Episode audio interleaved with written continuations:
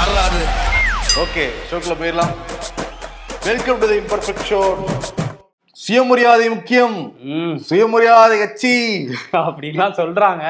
ஆனா வந்து தொண்டர்களை வந்து அப்படியே அடிக்கிறது அது இதுன்ட்டு ஒரு கொத்தடிமைகள் மாதிரி தான் நடத்துறாங்க அப்படின்னு எதிர்க்கட்சி எல்லாம் வந்து திமுக சொல்லிட்டு இருக்காங்க.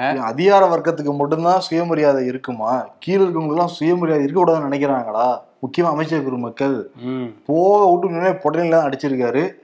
கே என் நேரு அந்த டாபிக் எடுக்கிறதுக்கு முன்னாடி நம்ம அதிமுக முதல்ல அட்மிட் பண்ணுவோம்.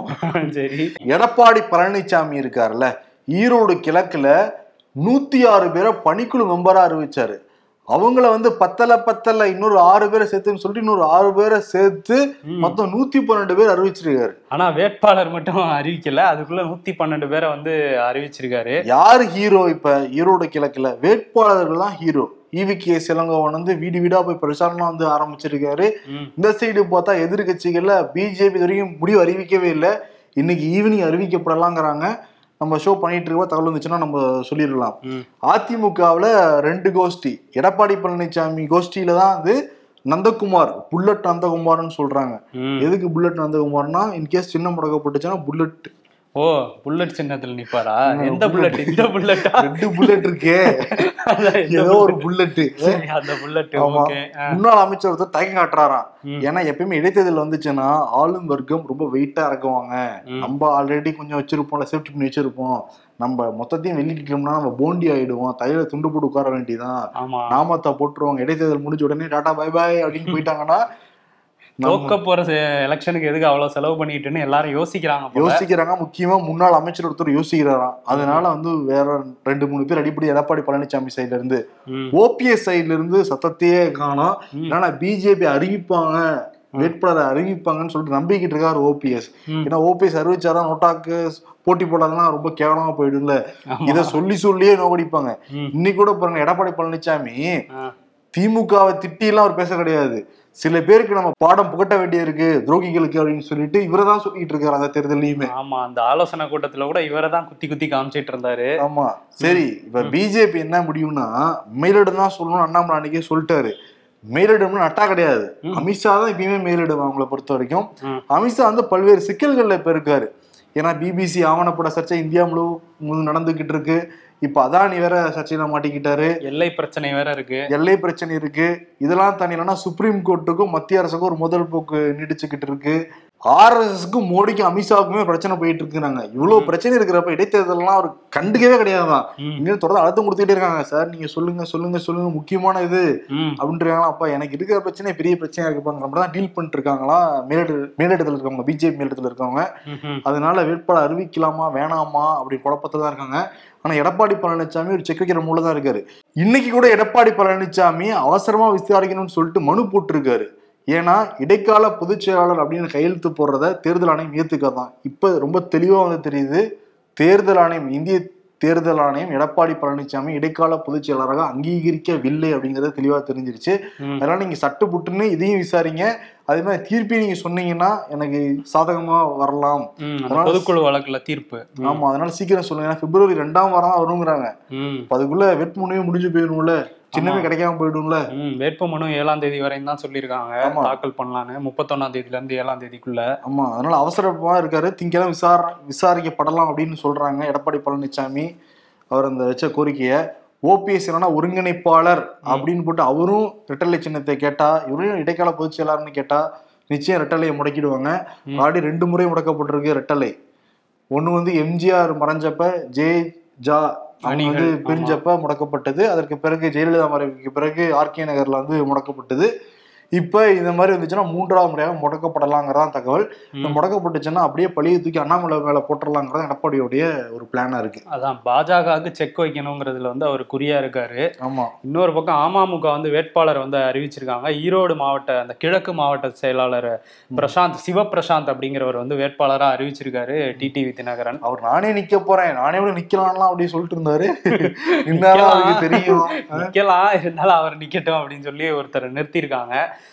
அப்புறம் இன்னொரு விஷயம் சசிகலா வந்து தஞ்சாவூர்ல தான் கொஞ்ச நாளா இருக்காங்க. அந்த அருளானந்த நகர்ல இருக்கிற வீட்டுல தான் கொஞ்ச நாளா இருந்துட்டு இருக்காங்களாம். எப்போ அந்த வீட்டுக்கு த சசிகலா வந்தாங்கன்னா அப்படியே ஜே ஜேன்னு இருக்குமா வந்து வந்து பார்த்துட்டு போவாங்களாம் எல்லாரும். இந்த தடவை யாருமே வரலையா அதனால ரொம்ப அப்செட்ல இருக்காங்களாம். என்ன காரணம் அப்படின்னா தினகரன் வந்து என்ன சொல்லியிருக்காருன்னா. அமமுகவினருக்கு வந்து மறைமுகமா உத்தரவு போட்டிருக்காராம். நீங்க யாரும் போய் பார்க்க கூடாது அவங்கள அப்படின்ட்டு. அதாவது முன்னாடியே வந்து அவர் கழட்டி விட்டாரு அப்படிங்கிற பேச்செல்லாம் இருந்துச்சு. இப்ப அது உறுதிப்படுத்துற மாதிரி இந்த தகவல்கள்லாம் வந்துட்டு இருக்கு. ஆமா. சசிகலா வந்து போனா கூட அந்த தெரு நடந்து போனா கூட யாரும் கண்டுக்கிறதே இல்ல. போராளி பொண்ணு தாயின்னு போட்டு சுவாமி சோகமான பிஜிஎம் போட்டுதான் இருக்காங்க. ஆனா கூட ரெட்டலை நான் முடக்க விட மாட்டேன். உயிரே போனாலும் முடக்க விட மாட்டேன்னு சொல்லிட்டு இருக்காங்க நிதர்சனமே புரியல ஸ்மால் மம்மிக்கு மம்மி முடிங்க கொஞ்சம் ஸ்மால் மம்மி முடிங்க மம்மி தான் இல்ல இல்ல. சரி ஓகே இந்த சைடு வாங்க. கேஸ் எழுதியிருக்காருல. கண்ணு கட்டின தூரம் வரைக்கும் எதிரிகளே இல்லை அப்படின்னு சொல்லியிருக்காரு. எதிரில ஒருத்தவங்க சொன்னாங்க. ஏன் அங்க பாக்குறீங்க? பக்கத்துல இருப்பாங்க. கட்சிக்குள்ளே தான் அவ்வளவு பேர் இருக்காங்களே அவருக்கு எதிரி. ஆமா கட்சிகள் இருக்காங்க. ஆனா சொல்றாங்க இதே டைலாக இதே சேம் டைலாக ஜெயலலிதா சொன்னாங்க ரெண்டாயிரத்தி பதினாறு அந்த தேர்தல் அப்ப. கண்ணு கட்டின தூரம் வரைக்கும் எதிரிகளே எங்களுக்கு இல்லைன்னாங்க. இப்ப என்னாச்சு? இவர் அடிச்சிருக்காரு கேசலி அடிச்சிருக்காரு. அவருக்கு அதே நிலைமை தான். உள்ளதான் அத்தனை கோஷ்டி இருக்கு. இவருக்கு எதிராவே ஏழு எட்டு கோஷ்டி இருக்குது. கோஷ்டிகள் இருக்கு. ஆனா எலெக்ஷனை பொறுத்தவரைக்கும் என்ன தெரியுங்களா? கடைசி நேரம் வரைக்கும் மாறுதல் உட்பட்டது. டுவெண்ட்டி டுவெண்ட்டி மேட்ச் மாதிரி தான். இவர் வந்து இப்பவே வந்து ஜெயிச்ச மூலே இருக்காரு கே அழகிரி. நம்ம ஜெயிச்சிருவாங்க ஈஸியா அப்படிங்கிற மாதிரி தான் ஓவர் கான்பிடன்ஸ் உடம்புக்கு ஆகாதுங்கிறத ஈவி கே சிலகவனும் புரிஞ்சுக்கணும் கே எஸ் அழகிரி வந்து புரிஞ்சுக்கணும். ஆமா. இந்த சீட்டு வாங்க நம்ம அதிமுக பேசியாச்சுல இந்த சீட்டு ஏடிஎம்கே சீட்டு வாங்க. கே நேரு.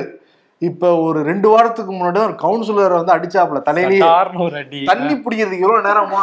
ஒரு அமைச்சர் எவ்வளவு நீங்க நிக்கிறதுன்னு சொல்லிட்டு மீடியா முன்னாடி அடி அடின்னு அடிச்சாப்ல அந்த கவுன்சிலர் அடி வாங்கிட்டு போயிட்டாரு.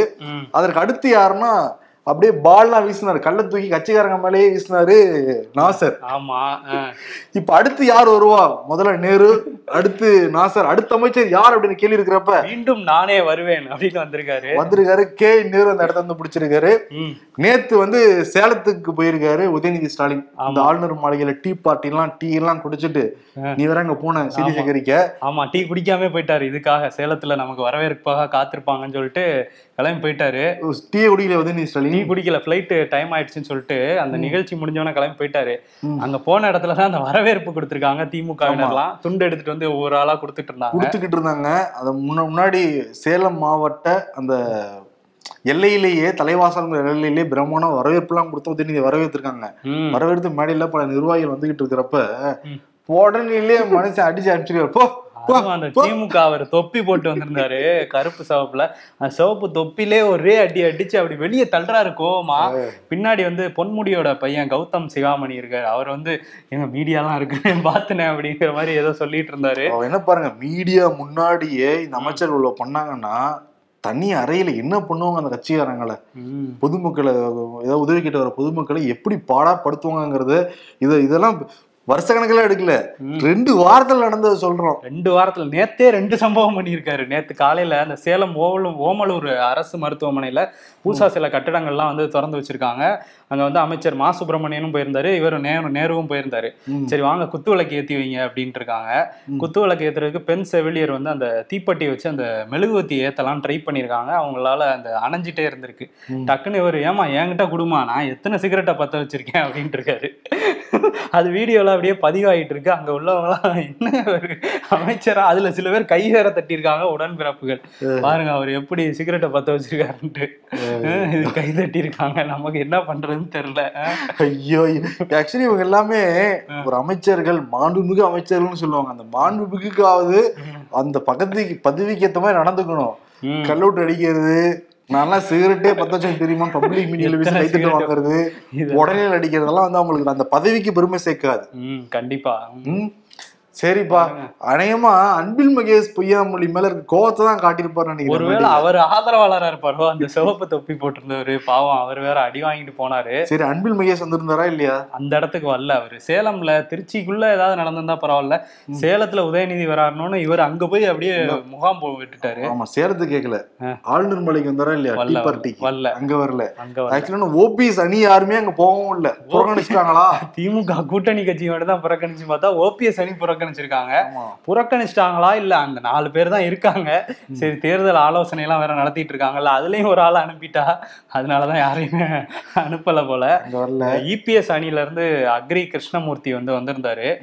கூடவே சேவூர் ராமச்சந்திரனும் வந்திருந்தாரு. இவங்க ரெண்டு பேர் தான் வந்திருந்தாங்க. ஏன்னா அந்த முதற்கட்ட தலைவர்கள்லாம் அங்க பிஸியா இருக்காங்க போல அந்த ஈரோடு கிழக்குல. அதான் நூத்தி பன்னெண்டு பேரை போட்டு விட்டுருக்காருல யாரும். எங்கேயும் போக முடியாதபடி. அதனால ரெண்டு பேர் மட்டும் வந்திருந்தாங்க. அதுல யாருமே இந்த பொன்னாடை எல்லாம் போறதுல வந்து வணக்கம் சொல்லும்போது ம். ஒரு அக்ரி கிருஷ்ணமூர்த்தி மட்டும் இருங்க சார் ஒரு நிமிஷம் டக்குன்னு பொன்னாடை எடுத்து போறதுனாப்ல. அப்புறம் வந்து ஃபர்ஸ்ட் முத ஆளா யார் தெரியுமா வந்தா. பொன்முடி தான் வந்திருந்தாரு. அந்த ஆளுநர் வெளியே நட பண்ணப்ப போ அப்படிங்கிற மாதிரி சைகையெல்லாம் காமிச்சுக்கிட்டு இருந்தாருல இங்க வந்து முத ஆளா வந்து உட்கார்ந்துருந்தாரு முன்னாடியே சொன்னோம்லப்பா ரெண்டு. நண்பர்கள் ஆயிட்டாங்கன்ட்டு ஏன்னா பொன்முடியோட சகோதரி இறந்த உடனே முதல்ல பொன்முடி கேட்டது ஆளுநர் தானே? ஆமா. கவலைப்படாதவங்க கூட நாங்களா இருக்கோம்னு சொன்ன உடனே ரெண்டு ஃப்ரெண்ட்ஷிப் ஆயிட்டாங்க ஷிப்பே ஃப்ரெண்ட்ஷிப் தான் சொல்லிட்டு ரெண்டு பேரும் அந்த நாட்டு நாட்டு பாட்டிலாம் டான்ஸ் தான் ஆடுவாங்க. பொன்முடி ஆளுநரும் சேர்ந்து. ஆமா அந்த மாதிரி தான் இருந்துச்சு. ஏன்னா ஆளுநரும் சிஎம் அப்படிதான் வந்தாங்க நேத்து? ஆமா நேத்து சிஎம் வந்து ஃபர்ஸ்டே வந்துட்டாரு. அந்த டைம்ல அண்ணாமலையும் வந்து வந்தாரு. அங்கேயே வெளியில நலம்லாம் விசாரிச்சுக்கிட்டாங்க மாத்தி மாத்தி. ஆனா அண்ணாமலை பாத்தீங்களா? நேத்து காலையில கொடியேற்றும் போது ஹெவி கோல்டுன்னு சொல்லி சொன்னாங்க. பிஜேபியில கேட்கும்போது சாயந்தரம் நல்லா வந்தாரு. எல்லாரோடயும் பேசி எத்தனை கிளாஸ் டீ குடிச்சாரு? அதெல்லாம் குடிச்சிருப்பாரு. சாப்பிட்டாங்க உட்கார்ந்து எல்லாரும் ஒண்ணா. ஆனா வந்து என்னன்னா இவர் வந்து வரும்போதே வந்துட்டாரு. சிஎம் வரும்போது வந்தோன்னா நல்லா விசாரிச்சுட்டு இவர் அந்த நிகழ்ச்சி நடக்கிற இடத்துக்கு அண்ணாமலை போயிட்டாரு. சிஎம் வந்து கவர்னர் மாளிகைக்குள்ள போயிட்டாரு. சிஎம் கூட வந்து துரைமுருகனும் உதயநிதியும் ஒண்ணா வந்தாங்க. உள்ள போய் ஒரு பதினஞ்சு நிமிஷம் வந்து பேசிக்கிட்டு இருந்திருக்காங்க ஆளுநரோட. நல்லா சிரிச்சு பேசிக்கிட்டு இருந்ததா அங்க ஆளுநர் மாளிகை அதிகாரிகள்லாம் நம்மகிட்ட சொன்னாங்க. அன்பில் முகேஷ் அண்மையில மவுண்ட் ரோட்ல வந்து. ஒரு பெரிய கட்சி கொடியை திறந்து வச்சிருந்தாருல. அறப்போர் இயக்கம்லாம் தொடர்ந்து குரல் கொடுத்து அந்த கொடியை வந்து எடுத்துட்டு போயிட்டாங்க. ஆனா அந்த மேடை ஒண்ணு அப்படியே இருக்கு. அதை பத்தி பேச வரல. அதுக்கு ஆப்போசிட்ல இன்னைக்கு காலையில விபத்து நடந்திருக்கு. ஹார்ட் சிட்டில மெயினான ஏரியா. இந்த ஆயிரம் விளக்குங்கிற அந்த இடங்கிறது ரொம்ப மெயினான ஏரியா. அங்கிருந்து ஒரு ஒரு கிலோமீட்டர் தூரத்துல அன்னாரி வாளையம் இருக்கு. அப்புறம் ஒரு நாலு கிலோமீட்டர் போனோம்னா தலைமைச் செயலம் இருக்கு. சிஎம் எல்லாருமே முக்கியமான அதிகாரிகள் ஐஏஎஸ் ஐபிஎஸ் எல்லாம் போயிட்டு இருக்கு வர சாலையில. காலையில ஒரு பில்டிங் வந்து இடிச்சிட்டு இருக்காங்க ஆமா பழைய கட்டிடம் வந்து இடிச்சிட்டு இருந்திருக்காங்க ஆமா. அப்படியே சரிஞ்சு அந்த ஃபுட்பாத்தை ஒட்டி தான் வந்து அந்த பில்டிங் இருக்கு. ம். அந்த பாதசாரிகள் மேல விழுந்திருக்கு. அதுல ஒரு பெண் வந்து காயமடைஞ்சு ராயப்பேட்டா கொண்டு போனாங்க. அரசு மருத்துவமனைக்கு. இருந்தாலும் அங்க பரிதாபமா உயிரிழந்துட்டாங்க. வங்கி ஊழியரா பெரியா அவங்க பேருன்னு வந்து சொல்றாங்க. கூ நிக்க கூட ஆள் இல்லையாங்க இந்த மாதிரி பில்டிங் இடிச்சிட்டு அந்த சைடு வராதீங்கன்னு நிறைய இடங்கள்ல சொல்லுவாங்க அந்த மாதிரி நிக்க கூட ஆள் வைக்கவே கிடையாது. அதுக்கு ஆப்போசிட்ல தான் டிராபிக் போலீஸ் எப்பயுமே நின்றுட்டு இருப்பாங்க அந்த இடத்துல அப்ப பாருங்க ஹார்ட் சிட்டில இதான் நிலைமை ம். ம்? ஆமா ஒரு பாதுகாப்பே இல்லாம ஒரு கட்டட இடிப்பு பணி வந்து நடந்திருக்கு மதுரையில் அந்த எய்ம்ஸ் மருத்துவமனைக்கு அடிக்கல் நாட்டு நாட்டில் பிரதமர் மோடி அது வந்து இன்னையோட நாலு வருஷம் ஆயிடுச்சு. அதுக்கு வந்து சு வெங்கடேசன் வந்து ஒரு ட்வீட் போட்டிருக்காரு. அந்த நிகழ்வுல வந்து பிரதமர் என்ன பேசினார்னா இது வந்து ஒரே இந்தியா உன்னத இந்தியாங்கிறது தான் இந்த நிகழ்வு வந்து நமக்கு பிரதிபலிக்குது அப்படின்னு பேசியிருந்தாரு. ஒரே இந்தியா ஒரே செங்கல் அப்படிங்கிறது தான் அவங்களோட இது இதுவா? ஒரு செங்கல் தான் இருக்கு இங்க அப்படிங்கிற மாதிரி கிண்டல் பண்ணி ட்வீட் போட்டிருக்காரு. வெயிட் பண்ணுப்பா இந்த பட்ஜெட் அறிவிக்க போறாங்க. ம். பிப்ரவரி ஒண்ணாம் தேதி வந்து மோடியோடைய கடைசி பட்ஜெட். ஆக்சுவலி இந்த இதுக்கான கடைசி பட்ஜெட் அதனால பல முக்கியமான அறிவிப்புகள் வெளியிடலாம்லாம் சொல்றாங்க. எப்படி இதுக்கு அல்வா கொடுத்தாங்கல்ல. அல்வா கொடுத்தாங்க. இப்ப அல்வா வேற கிண்டிட்டு இருக்காங்க. இன்னைக்கு அல்வா வந்து நிர்மலா சீதாராமன் கிண்டிட்டு இருந்தாங்க. நார்த் பிளாக்ல ஆமா அது கிண்டி கொடுத்துட்டுலாம் இருந்தாங்க. ஆமா கொடுத்துட்டு இருந்தாங்க. பட்ஜெட்டுக்கு அப்புறம் எல்லா- எல்லாருக்கும் கொடுத்துட போறாங்க. இல்ல பட்ஜெட்ல இந்த பட்ஜெட் அப்படி இருக்காதுன்னு சொல்றாங்க. ஏன்னா இந்த அவங்க ஆட்சியில் இருக்காங்களே அது வந்து கடைசி பட்ஜெட் ஏன்னா அடுத்த ஆண்டு தேர்தல் வர போறதுனால பட்ஜெட்லாம் அவங்க இடைக்கால தாக்கல் செய்ய முடியும். இது முழு பட்ஜெட்டுங்கிறதுனால பல முக்கியமான அறிவிப்புகள் இருக்கலாங்கிறாங்க. முக்கியமா பத்து அறிவிப்புகளை பத்தி சொல்றாங்க. ம்ஹும். பொறுத்திருந்து பார்ப்போம் என்னென்ன மாதிரி அறிவிப்புகள்லாம் வருதுன்ட்டு. இன்னைக்கு பாத்தீங்கன்னா அந்த பிபிசி சர்ச்சை ஓயவே கிடையாது. அமித்ஷாக்கு மோடிக்கு பெரிய தலைவலியை கொடுத்துருக்கு பிபிசி சர்ச்சை. இப்போ கூட அதானி வேற வந்து சேர்ந்துருக்காரு. அதானியை பார்க்கறதுக்கு முன்னாடி இந்த பிபிசியோடைய ஆவணப்படம் பல்வேறு இடங்கள்லயும் வந்து எதிர்க்கட்சிகள்லாம் உட்காந்து உட்காந்து பார்க்க ஆரம்பிச்சிருக்காங்க. நேத்து வந்து அண்ணா நகர் அம்பேத்கர் சிலை முன்னாடி சென்னையோட இளம் மேயர் பிரியதர்ஷினி வந்து நிறைய பேர் கூட உட்காந்து அந்த ஆவணப்படத்தை வந்து பார்த்துருக்காங்க. கைது செய்யப்பட்டிருக்காங்க. அவங்க மட்டும் கைது செய்யப்படல. இந்திய ஜனநாயக வாலிபர் சங்கத்தினரையும் வந்து கைது செஞ்சிருக்காங்க. இது வந்து இப்ப திமுகவுடைய கூட்டணி கட்சிகளே என்னங்க நீங்க அரெஸ்ட் பண்ணலாமா இதுக்கெல்லாம் போய் அப்படின்ட்டு கேள்விலாம் எழுப்புறாங்க ஆமா அவங்க சிபிஎம் கட்சியை சேர்ந்தவங்க. எங்க கூட்டணி கட்சியில இருக்கிறவங்களே வந்து இப்போ அதுக்கு எதிரா திரும்பிட்டு இருக்காங்க. ஏன்னா வந்து அந்த அஹ், கேரளாலலாம் போட்டாங்கல்ல சிபிஎம்ல இருந்து அங்க எந்த இந்த மாதிரியான கைது நடவடிக்கை எல்லாம் நடக்கல. ஆனா வந்து நீங்க அதிரடியா கைது பண்ணியிருக்கீங்க அப்படின்னு சொல்லி கூட்டணி கட்சிகளே கேட்க ஆரம்பிச்சிருக்காங்க. கைது பண்ணி விடுவிச்சிட்டாங்கன்னு வச்சுக்கோங்க. ஆனா கைது பண்ணிட்டாங்க. திமுக. அரசுன்னு சொல்லிட்டு கூட்டணி கட்சிகளுக்குள்ள ஒரு சின்ன சலசலப்பு வந்து ஏற்பட்டிருக்கு. ஏன்னா சின்ன சின்ன சலசலப்பை நோட் பண்ணணும். ஏன்னா தேர்தல் இடைக்கால இடைத்தேர்தல் வருது. அடுத்து ரெண்டாயிரத்தி இருபத்தி நாலு வருதுல. ஏதாவது ஒரு காரணம் சொல்லி விலகுவாங்க. ஆமா. அதனால எல்லாத்தையும் நோட் பண்ண வேண்டியதுதான். ஆமா. அதே மாதிரி இன்னைக்கு பழனியில வந்து அந்த குடமுழக்கு விழா வந்து கோலாகலமா நடந்து முடிஞ்சிருக்கு. முருகனோட ஆறுபடை வீட்டுல மூன்றாம் படை வீடான அந்த தண்டாயுதபாணி கோயில்ல வந்து இன்னைக்கு வந்து பதினாறு ஆண்டுகள் கழிச்சு தான் வந்து இந்த குடமுழுக்கு நடந்திருக்கு. இன்னைக்கு ஒரு குலுக்கல் முறையில ரெண்டாயிரம் பக்தர்களை மட்டும்தான் அனுமதிச்சிருந்தாங்க. ஏன்னா கூட்ட நெரிசல் ஏற்பட்டுறக்கூடாது அப்படின்ட்டு. நடந்து முடிஞ்சிருக்கு. அமைச்சர் சேகர் பாபு சக்கரபாணி எல்லாம் போய் அதை நடத்தி வச்சிருக்காங்க. ஹெலிகாப்டர்ல இருந்து மலர்லாம் தூவப்பட்டிருக்கு. அதே மாதிரி பக்தர்களுக்கு அங்கங்க தீர்த்தங்கள்லாம் அந்த தெளிக்கிறதுக்காக. அந்த மிஷின்லாம் வச்சு தெளிச்சுக்கிட்டு இருந்தாங்க. ஆமா. சுமூகமாக அமைதியான முறையில முடிஞ்சிருக்கு. பிரதமர் மோடிக்கு அதானினால இன்னொரு தலைவலி வந்து உண்டாகி இருக்கு ஹிண்டன்பர்க் அப்படிங்கிற அமெரிக்க ஆய்வு நிறுவனம். வந்து ஒரு ஆய்வு அறிக்கையை வெளியிட்டிருக்காங்க. இருபத்தி நாலாம் தேதி. எப்படி உலகத்தில் மூன்றாவது பணக்காரராக அதானி உயர்ந்தார் அப்படிங்கிறதான் அந்த அறிக்கையில் சொல்லப்பட்டிருக்கு. அவங்க என்ன சொல்கிறாங்கன்னா நாங்கள் எடுத்தோம் கவிழ்த்தோம்லாம் அந்த அறிக்கையை நாங்கள் வெளியிடலை. கடந்த ரெண்டு ஆண்டுகளாக இந்தியா கரேபியன் மொரீசியஸ் யுஏஇ போன்ற பல்வேறு நாடுகளில் முறையான அதிகாரப்பூர்வமான தளத்திலிருந்து தரவுகள் எடுத்து தான் இதை நாங்கள் வந்து எழுதியிருக்கோம். அது மட்டும் இல்லாமல் பன்னெண்டு முன்னாள் செயல் அதிகாரிகள். அதானி குழுமத்தில் இருந்த செயல் அதிகாரிகிட்ட நாங்கள் பேசியிருக்கோம். முன்னாள் ஊழியர்கள்ட்ட நாங்கள் பேசியிருக்கோம். எல்லா தரவுகளுமே எங்ககிட்ட இருக்கு அப்படின்னு சொல்லிட்டு தான் அந்த அறிக்கை வந்து எழுதப்பட்டிருக்கு. அதில் முக்கியமான பாயிண்ட் என்னன்னா இவங்க பல முரணான தகவல்களை கொடுத்து நிதிநிலை அறிக்கையில பல முரணான தகவல்களை கொடுத்து மக்களை ஏமாத்தி லாபம் பார்த்துருக்காங்க. பங்குச்சந்தை அப்படின்னு சொல்றாங்க. முக்கியமா வெளிநாடுகளில் அதுவும் இல்லாமல் அவங்க குடும்பத்தில் இருக்கிறவங்க தான் எல்லா உயரதிகாரிகளாக வந்து இருந்திருக்காங்க. பங்குகள் வச்சிருந்திருக்காங்க. ஆமா அவங்க குடும்பத்தை சார்ந்தவங்க நிறைய பங்குகள் வச்சிருக்காங்க. அதானி குடும்பத்துல முக்கிய நிர்வாகிகளா இருப்பாங்களே. எல்லாமே அதானி குடும்பத்தை சேர்ந்தவங்க தானா. அது மட்டும் இல்லாம வெளிநாடுகள்ல பார்த்தா ஒரு கம்பெனி இருக்கும். அது கம்பெனிக்கு வந்து பண வர்த்தகம் நடந்துகிட்டு இருக்கும். ஆனா ஒரு எம்ப்ளாய் கூட இல்லையா?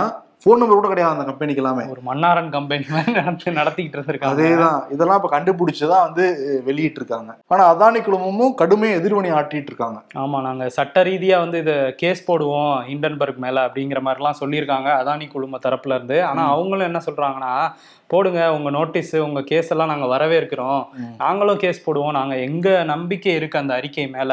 அதனால நீங்க கேஸ் போட்டா நீங்க தான் தோல்வி அடைவீங்க. நாங்களும் பதிலுக்கு வந்து அமெரிக்கால உள்ள நீதிமன்றங்கள்ல கேஸ் போடுவோம். ம். உங்க ஆவணங்கள்லாம் கேட்போம் அப்படின்னு வந்து ஒரு சவாலே விட்டுருக்காங்க அதானி குழுமத்துக்கு. ஏன்னா இந்த அறிக்கை வெளியிடறதுக்கு முன்னாடி எண்பத்தெட்டு கேள்விகளை வேற அனுப்பிச்சாங்களாம். எண்பத்தெட்டு கேள்விகளுக்கு வந்து முப்பத்தி ஆறு மணி நேரமாகியும் எங்களுக்கு பதில் வரலங்கிறது அந்த ஆய்வறிக்கையில குறிப்பிடப்பட்டிருக்கு. அதானி குழுமத்துக்கு வந்து அதுல இருந்த சந்தேகங்கள்லாம் கேட்டு ஒரு எண்பத்தெட்டு கேள்வி அனுப்பிச்சிருக்காங்க. அதுக்கு பதிலே வரலையா? ஒரு கேள்வி கூட இங்க வரவே இல்லை. நாங்க என்ன பண்றது அப்படிங்கிற மாதிரி பதில் சொல்லியிருக்காங்க ம். பொறுத்திருந்து பார்ப்போம். நான் பங்குச்சந்தையில் அதானி ஷேர்ஸ் எல்லாம் வந்து வீழ்ச்சி. எட்டு சதவீத கீழே வந்து போயிட்டு இருக்குன்னு சொல்றாங்க. ஆமா அவங்க சொன்னதே அதுதானே. குற்றச்சாட்டை பங்குச்சந்தையில ஏராளமான ஊழல் பண்ணியிருக்காங்க அப்படிங்கிற மாதிரி. சொல்லியிருந்தாங்க. கிட்டத்தட்ட அதானியோடைய சொத்து மதிப்பு இருபதாயிரம் கோடி ஆட்டங்க இருக்குறாங்க நான் மினிமம். மட்டும் தான் சொல்றேன். இருபதுல இருந்து நாற்பத்தி ஐம்பது. ஆறாயிரங்கிறாங்க. ஆஹ் அது ஐம்பதாயிரம்ன்றாங்க.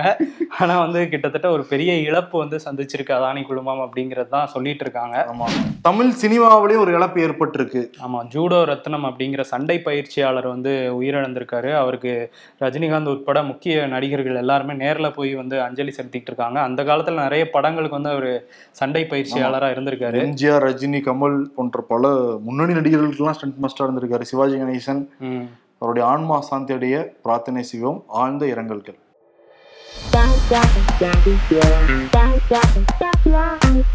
என் கடைக்கு வரும் வாடிக்கையாளர்கள் தான் எனக்கு தெய்வம். தெய்வத்திற்கே கடன் கொடுக்கும் தகுதி எனக்கில்லை. யாரு சாமி இவன்? சுந்தர் சி. லாரன்ஸ். நீங்க ரெண்டு பேரும் சேர்ந்து ஏன் அரண்மனையில் காஞ்சனா ஒரு படம் எடுக்க கூடாது ஆமா ஒவ்வொரு பார்ட்டா எடுத்துக்கிட்டு இருக்காங்க. ஆமா.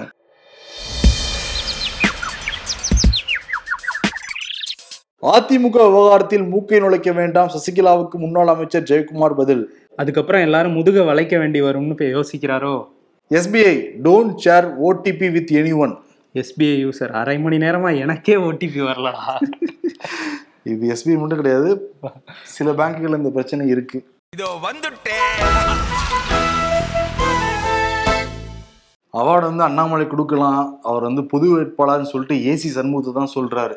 ஏன்னா ஏ சண்முகத்துடைய சமூகம் வந்து அங்க கணிசமான வாக்குகள் இருக்கு. அவரை நிப்பாட்டி வச்சிடலாம் அப்படிங்கிற எண்ணமா இருக்கு அவருக்கு. ஓபிஎஸ் வேற போய் பார்த்தப்ப நீங்க எங்க சார்பில் போட்டி என்னன்னு கேட்டதா வேற சொல்றாங்க. என்னன்னா ஏசி சண்முகத்துக்கிட்ட. ஏன்னா அவரை தான் பல்கா பணம் வச்சிருக்காரு.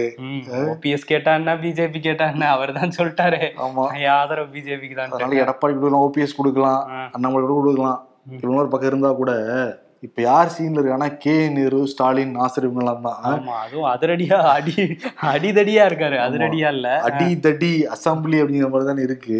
என்னன்னா நான் அடிச்சா தாங்க மாட்டேன் நாலு மாசம் தூங்க மாட்டேன். ஸ்டாலினுக்கு தான் சொல்லலாம். முதல்வரை பார்த்தே பாடுவாரு. நான் அடிச்சா தாங்க மாட்டேன் இன்னைக்கு நாலு மாசம் தூங்க மாட்டீங்க பாத்துக்கிட்டு அது விருது கிடையாது. அடி ஆத்தாடி என்ன அடி? ஆமா அவர் இவருக்கு ஸ்டாலினுக்கு வந்து கரெக்டா இருக்கும். அடி ஆத்தாடி கட்சி எவ்வளவு பெரிய கட்சியா முடிச்சிடாதீங்க அப்படிங்கிற மாதிரி சல்லி. சல்லியா நொறுக்கிட்டு இருக்கீங்களா எல்லா அமைச்சர்களும். அடுத்த அமைச்சர் யார். முதல்ல கே நேரு அடுத்து நாசர் அடுத்து திருப்பி கே நேரு வந்திருக்காரு அடுத்து யார தொண்டர்கள் தான் அடிக்கிறாங்க. யார் அடிக்கிறாங்க பொதுமக்கள் அடிக்கிறது இல்ல. கட்சிக்காரங்களே தான் அடிக்கிறாங்க. ஆனா மேடைக்கு மேடை சுயமரியாதை கட்சி நமக்கு சுயமரியாதை முக்கியம் அப்ப உங்களுக்கு சுயமரியாதை இருக்கு மத்தவங்க சுயமரியாதை இல்லைன்னு நினைச்சிட்டு இருக்கீங்களா? சரி அடி ஆத்தாடி விருதா? ஆமா அடி ஆத்தாடி விருது கே. நேருக்கும் ஸ்டாலின் கொடுத்துடலாம். பில் அடிச்சிட்டாங்க. என்ன. அர்த்தம்? ஷோ முடியணும்னு அர்த்தம். ஆமா வெளியே போங்கன்றாங்க. நன்றி வணக்கம்.